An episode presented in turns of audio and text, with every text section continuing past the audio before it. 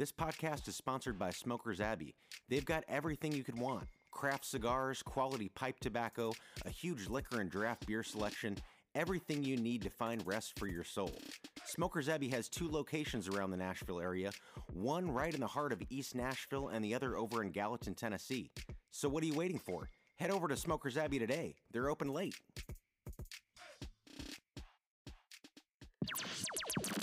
Your seatbelt and hold on, where Nashville music scene comes alive, right where you are.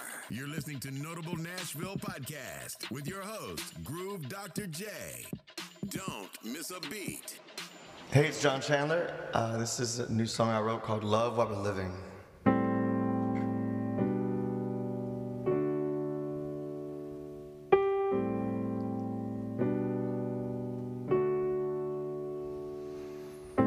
The hourglass is almost halfway gone. What I would give for more grains of sand.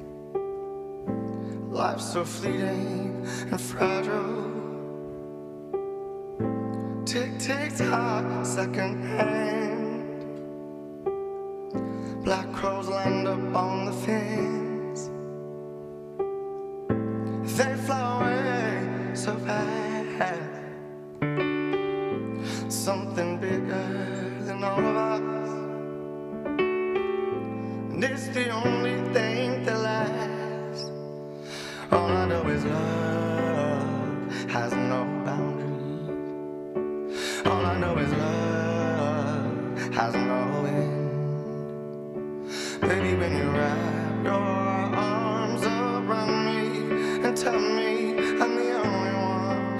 Wanna spend life with. Wanna spend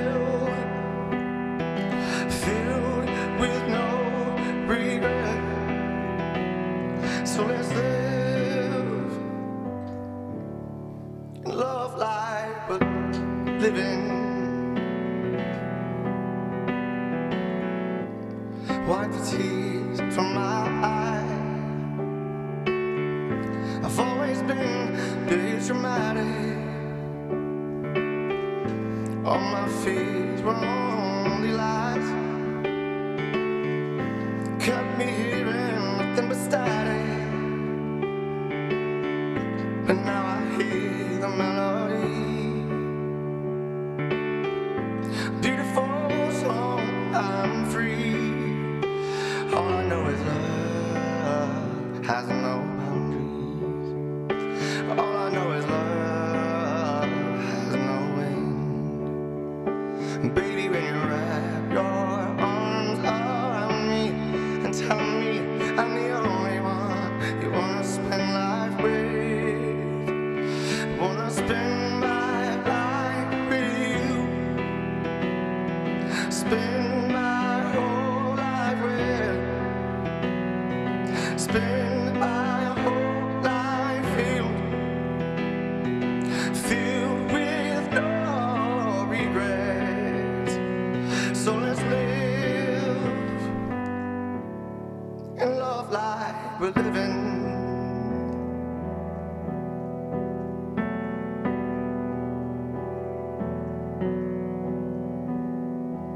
All I know is love has no boundaries. I know that love has no end. When you wrap your arms around me, tell me I'm the only one you wanna spend life with. Wanna spend my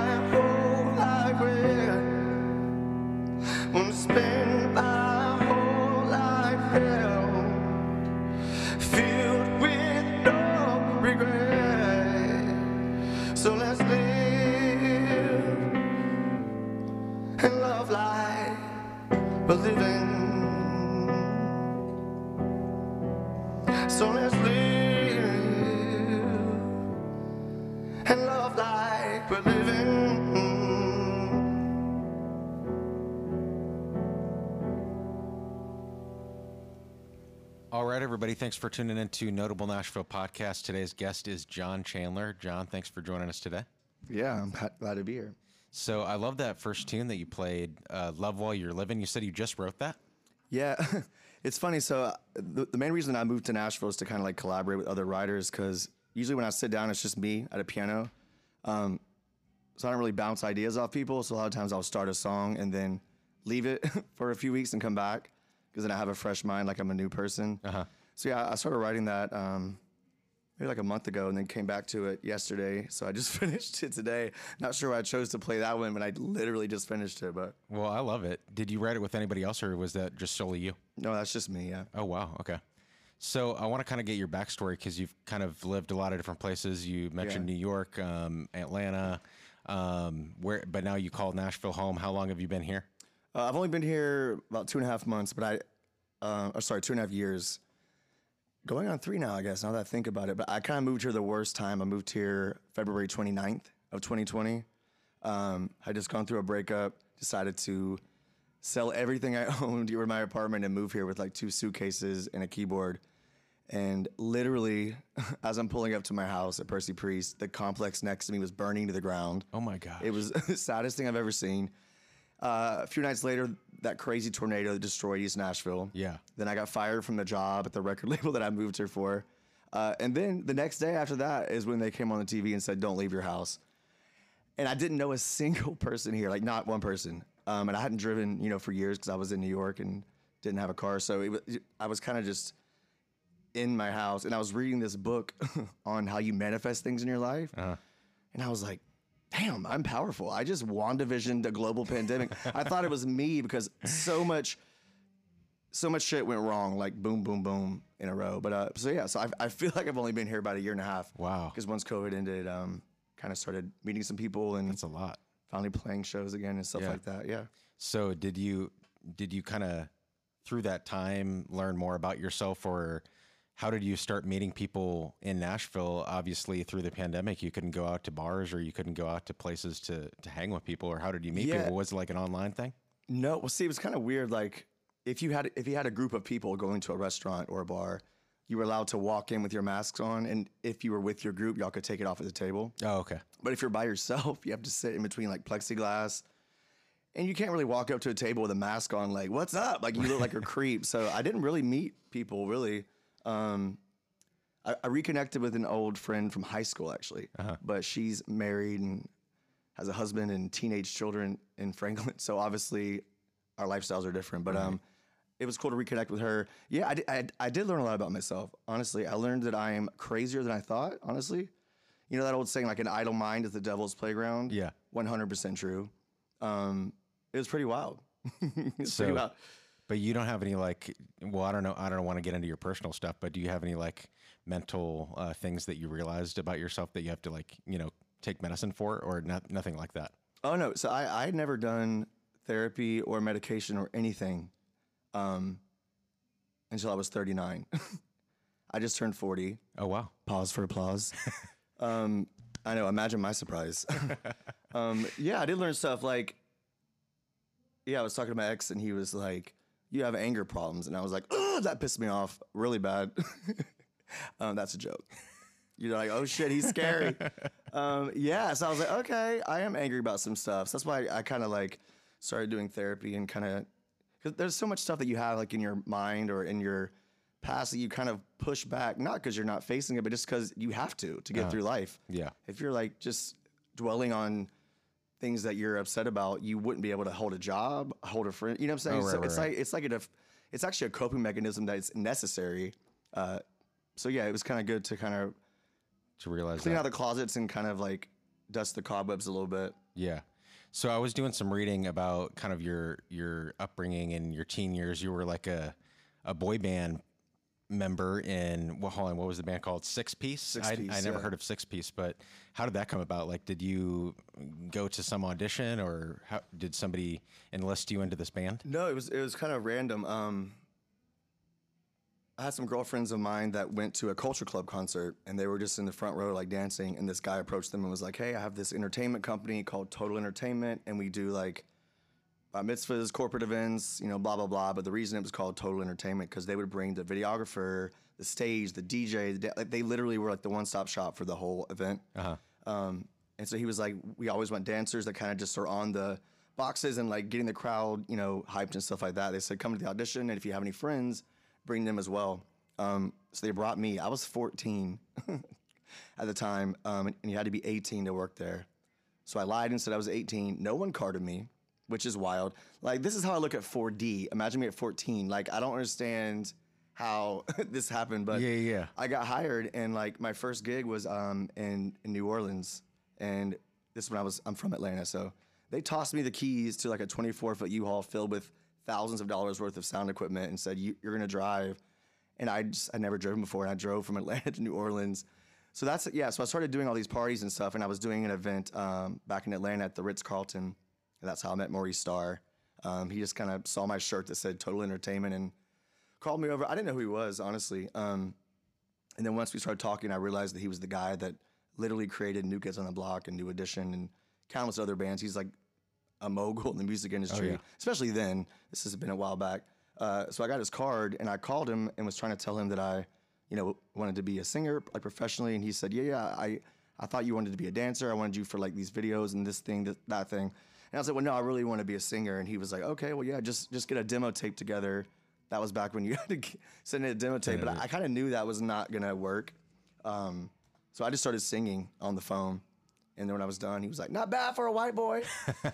and he was like, "How about this?" He's like, "I'll cancel my flight if you," because he was gonna fly out the next day. That's why he was trying to get off the phone. Uh-huh. He said, I'll, "I'll cancel my flight if you come through." Um, so yeah, I went there the next day. We immediately got in the studio that day. And and what age was this that when you were singing? Uh, I was I was 16. 16, Yeah, so that was when I um, I met him at 16. But he had two projects at the time. He had a gospel group, and he had this. Uh, at the time, it was untitled, just like a pop R and B type group. Uh-huh. Um, he put me in the gospel group because like that's that's kind of my background. I grew up in church. My parents were pastors. Um, even in my piano, you can probably hear I still have some of those like churchy chords. It sounds yeah. like that. Um, so he put me in a gospel band, and it was cool for a minute. We did some cool stuff, but um, I just wasn't feeling it. I was about to come out of the closet, so I kind of was like, I don't know if this is the right vibe. I mean, that's not the right vibe in gospel music today, but it certainly wasn't, you know, the vibe then. Um, so one day, as I was leaving rehearsal at his house, all these like really like good-looking young like trendy dudes are walking in. I was like, "Wh- "Who are who are y'all?" And this guy was like, "I'm Romeo Christian." I was like, "Shut up, that's your name." Um, it R- was R- Romeo Christian. Romeo Christian. Shout out to Romeo if you hear this. Um, but yeah, and I was like, "Are y'all in a, another band?" He was like, "Yeah." And then I was like, "Oh no, I have to be in this band. Like, why am I in this little gospel group?" All the all the uh, kids were like younger than me. Like, I was the oldest at 16. Okay. Um, So I called Maurice and said that I, I didn't want to be in the gospel band. He told me, well, then you're not going to be anything. Was like, there's this guy that was in New Kids on the Block and he he quit like right before they blew up. Don't be that person, blah, blah, blah. And I was like, sorry, that I'm, I guess I am done. And I left. And then a week later, he called and was like, I invented the magic number. The magic number is five. Because he started New Kids, and every every other band that came out after him was either from Johnny Wright or Lou Pearlman. They were all under Mau- Maurice first. So Oh, okay. that like that boy band formula of New Kids, it trickled down to everything. Um, but he was like, I invented the number five. Now I'm inventing the number six. I remember thinking like, you're not inventing the number six, but um, but yeah, that's that's why we were called Six Piece because they added me um, into the mix. I, I wonder, was that kind of like the first six-piece uh, boy band? It, wa- was it all five up to up to that point? Yeah, all five up to or like- four or three. Like LFO, I think was three. It was like three, four. Like, but five, there was never more than five. That's like a lot of people. Um, and it was cool at first. So what he did with New Kids was definitely different because he was the writer, the producer, the in charge of marketing, PR, manager. I mean, he he wore every single hat because he wrote the songs. He owned the publishing. He owned the masters. He, I mean, he literally made all of the money. It's like if you have one power outlet in your house, you're only going to use that outlet. Uh-huh. But at this point, there was a bunch of outlets. There was a million, you know, places to go. So he kind of, for a long time, wanted to just do all that, like everything for us, and it didn't really work out. So then he started shopping us to different labels. Um, we, we met with, I mean, everybody, every record label in New York, L.A. I mean, we were talking to labels in Japan, like Virgin Japan. We almost moved there. Oh, wow. Because he, I mean, he, could- he could get us in any door because of his past. Um, yeah, and then Babyface off- offered us a deal, and I was so excited and wanting to do it. Uh, and Maurice said no, which looking back, I guess I could have said yes, but Yeah. I was I was like a young, You didn't you know. know, I didn't know. Um, and then he called us one day, very very like sporadically, and said that Master P wanted to sign us because um, at, at No Limit Records had always been like a rap label, but he was kind of changing it a little bit to make it, you know, a label that had different types of acts. So he signed, you know, signed us. He signed this other girl, and his he signed his son, Lil Romeo. He kind of wanted us to kind of help Lil Romeo cross over to pop, and Lil Romeo helped us to, you know, cross over to the urban kind of R&B market. But literally, when we find out or found out, we went straight to Houston, Texas, got off the plane, and when we got there, it was like late at night, and he was like, "Y'all get in the studio." Like that moment, it was like 2 a.m. So it was kind of wild. Um, and yeah, things happened pretty fast after that. So now, where were you based uh, for this for this group? I was based in Atlanta the whole time. It I was in Atlanta. Okay. which is so funny because I, you know, I lived in LA and New York the past, you know, 18 years, and now Nashville, because they're like major music cities. But the only time that I've had a major record deal is in Uh-huh. Is in Atlanta, Atlanta. which is my hometown. But I feel like people always want to like get out of their hometown, even if their hometown's cool, because you want to. I don't know. I think it's good to experience different environments. For but sure. Well, I kind of want to unpack what you mentioned there. Your parents are pastors. You were about to come out as gay. Like, how does that how does that feel being a gay artist? Like being open with it, um, with your background, kind of like that. I mean, now I, I don't really care, but back, I mean, I hate saying back then. I'm sounding like I'm a grandpa, and I hate that no, one can I, see I me did, right now. I did not uh, know you were forty though, or almost forty. I know I'm 40. Oh, you are forty. yeah, I turned okay. 40 October 26. Yeah, you you do not look forty. Thank you. Um, I don't know why I've not treated my body kind, but uh, But um, yeah, it, it was weird because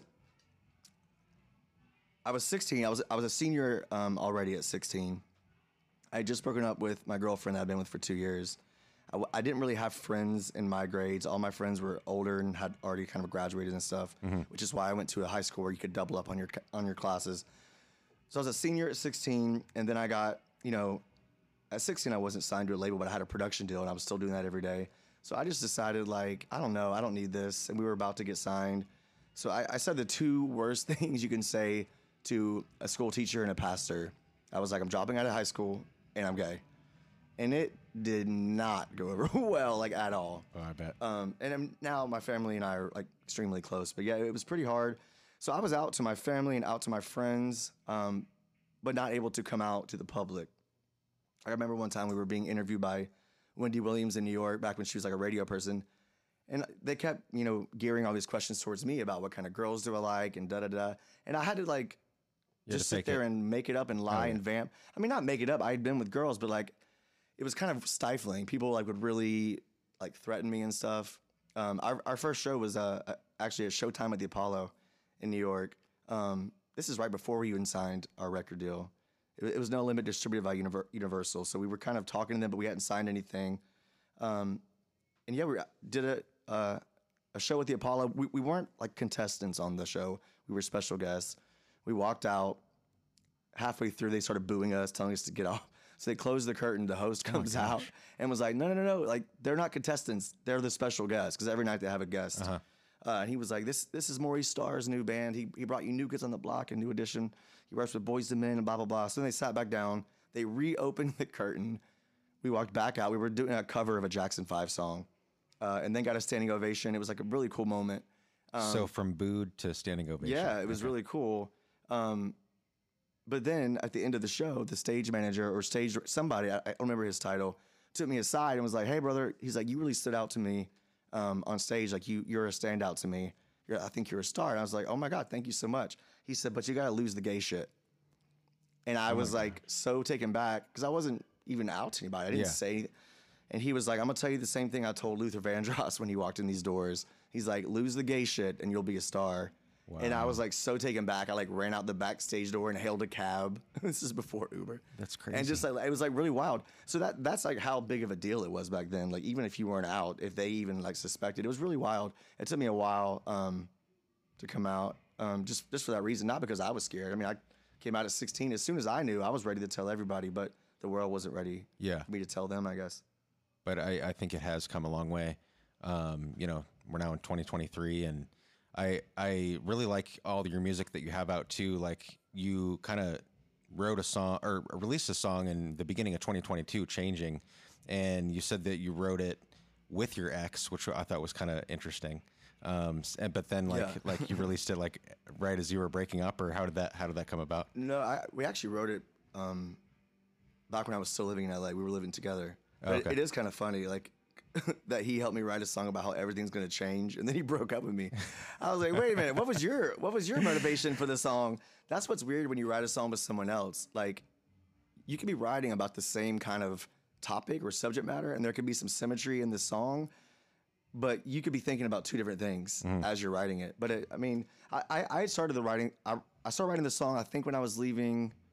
Oh yeah, when I left New York after being in New York for eight years, I was moving back to LA. Um, because I'll back up. I lost my record deal at 21. We can we can go back to what happened Okay, during the deal. But at 21, we we lost our record deal, and I kind of panicked because I didn't really have a backup plan. Like I, I didn't know you lost a record deal. I, you couldn't tell me anything. I was like, I have a deal.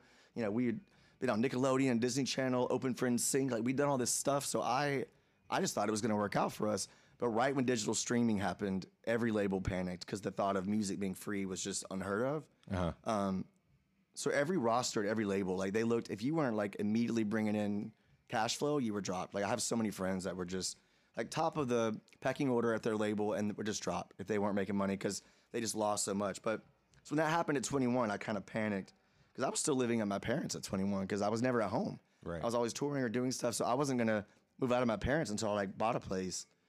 So right before I turned 21, I decided to move to LA. So I moved, um, got there, was there for eight years. So then after that, moved to New York because all my friends in LA started blowing up, and I was just kind of like, oh my god, I'm surrounding myself by people that are blowing up on a level that is so much further than me. And I think I felt a little bit en- entitled because I had been a major label artist. So LA was first, then New York. yeah, LA for eight years, and then I decided I needed to like reinvent myself a little bit. So I moved to New York because there's such a cool live music scene in New York, um, and it was, and that's that's what it was. Like I I kind of like humbled myself and started over because no one gives a crap about you in New York. They just don't.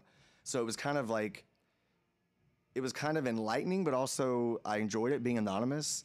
Um, so I got a job actually at a music venue, and I, I worked there for several years, bartending and stuff, until I finally got booked there as an opening act. And then I, it was at City Winery. So then I started playing City Wineries. So now I've like played New York. I've headlined Atlanta several times. Um, so I love that venue because I, you know, worked there for four years before ever getting booked. But it kind of it kind of brought me back to the reason I started doing music, which is because I just I like music. Um, so I let go of any you know, expectation of, especially that child star expectation is different. Like when you think you're going to be a child star, it doesn't work out. It hurts because a child is so much more. They don't really have a perspective on life, so it was hard for me to like let go of that. But once I did, I just started writing music again um, that I related to. Because in the band, obviously, we were writing for like this very urban R and B pop sound. So they would give us a topic, and it was like, write a song, you know, about food, but you're really talking about a girl.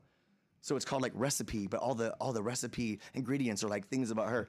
they would give us a specific thing, and I would write it, and it, it would sound good, but it was like, it wasn't like something that I sat down at the piano and like felt, you know, was a poignant thing to me. Uh-huh. So yeah, so when I was started playing the little like you know, venues and stuff in New York, it kind of got me back to the place that I was at, you know, when I first started doing music. That I just I just love it and enjoy it.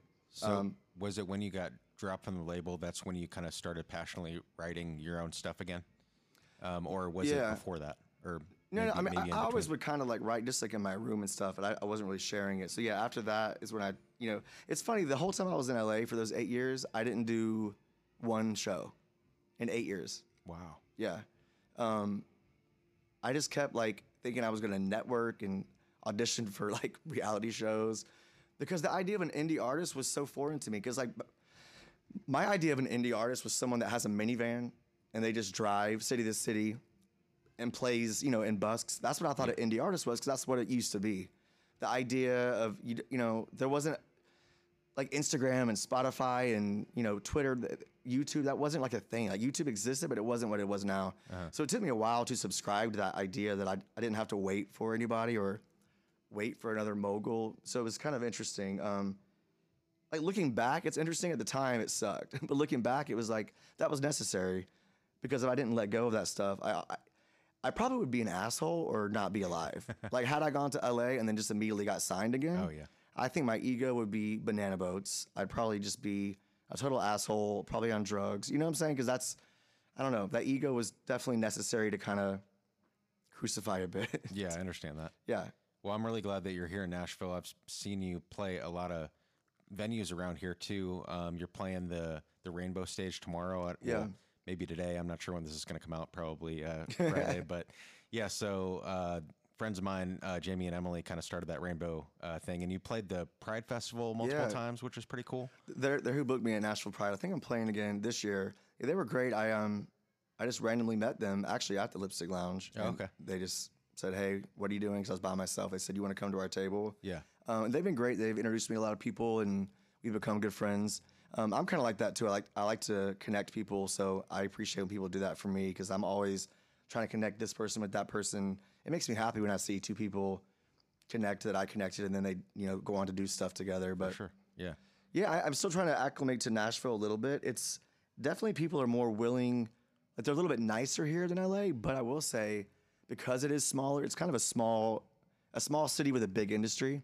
Mm-hmm. It is a little bit harder to get in to those cliques and those circles in those rooms because people have like their close knit, you know, family Oh yeah. type connections and like even if they like you want to work with you why would they want to split the publishing or the songwriting or royalties and you know a fourth way or fifth way when they already have their group Right. so it's been a slow a process but it's starting to pick up now where i'm it's honestly just about the more you go out in nashville you just have to, i mean i met you just you know out and about Yeah. so i'll try to go to as, as many shows and you know writers rounds and things like that because you kind of just have to put yourself out there um, and so it's starting to slowly kind of pick up a bit which i'm excited about Awesome, awesome.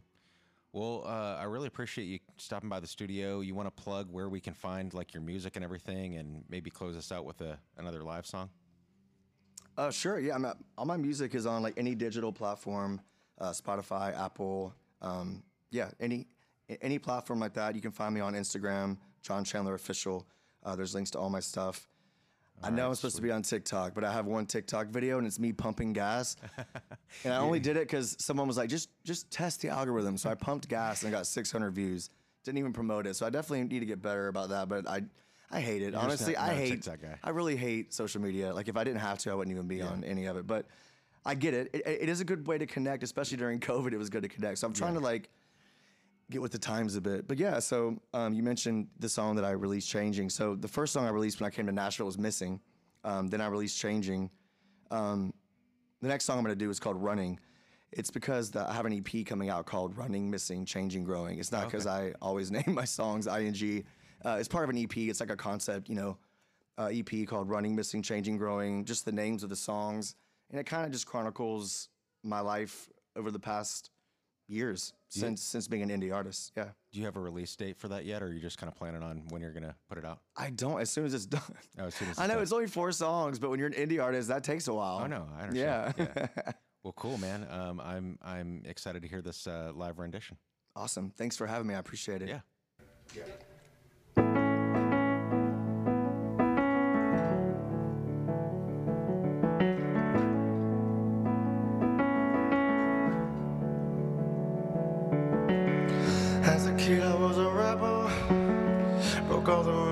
was trouble.